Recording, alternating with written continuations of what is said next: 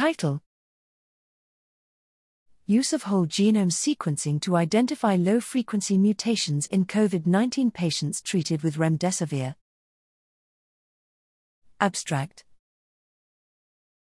Background We investigate the effects of remdesivir, RDV, treatment on intrahost SARS CoV 2 diversity and low frequency mutations in moderately ill hospitalized COVID 19 patients and compare them to patients without RDV treatment. Methods Sequential collections of nasopharyngeal and mid turbinate swabs were obtained from 16 patients with and 31 patients without RDV treatment. A total of 113 samples were sequenced and mutation analyses were performed. Results We did not identify any drug resistant mutations during RDV therapy.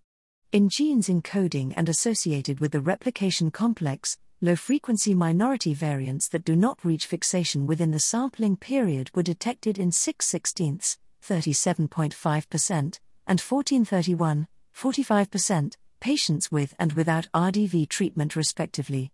We did not detect significant differences in within host diversity and positive selection between the RDV treated and untreated groups.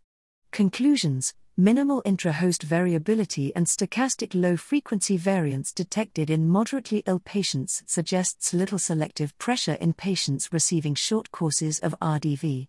Patients undergoing short regimens of RDV therapy should continue to be monitored.